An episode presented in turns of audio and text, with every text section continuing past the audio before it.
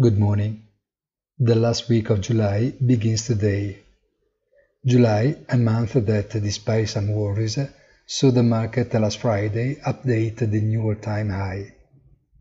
The S&P 500, the index made of the 500 largest stocks in the American market, exceeded 4,400 points.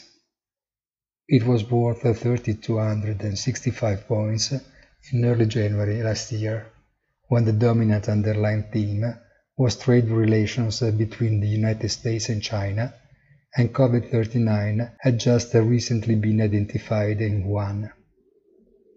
All this means a progress of 35% in 18 months. If the ECB last Thursday confirmed the certainty of never-ending easing by freeing itself from the trend of restless and persistent inflation for some time, it is now up to the Fed to determine what to say and then determine the path for the market until the end of summer. Powell can and should be more explicit, confident of Biden's reaffirmation of the full autonomy of the central bank, but much less than that of his mandate. Eyes on Wednesday meeting, therefore, before the long summer break. Have a nice day and please visit our site easy-finance.it.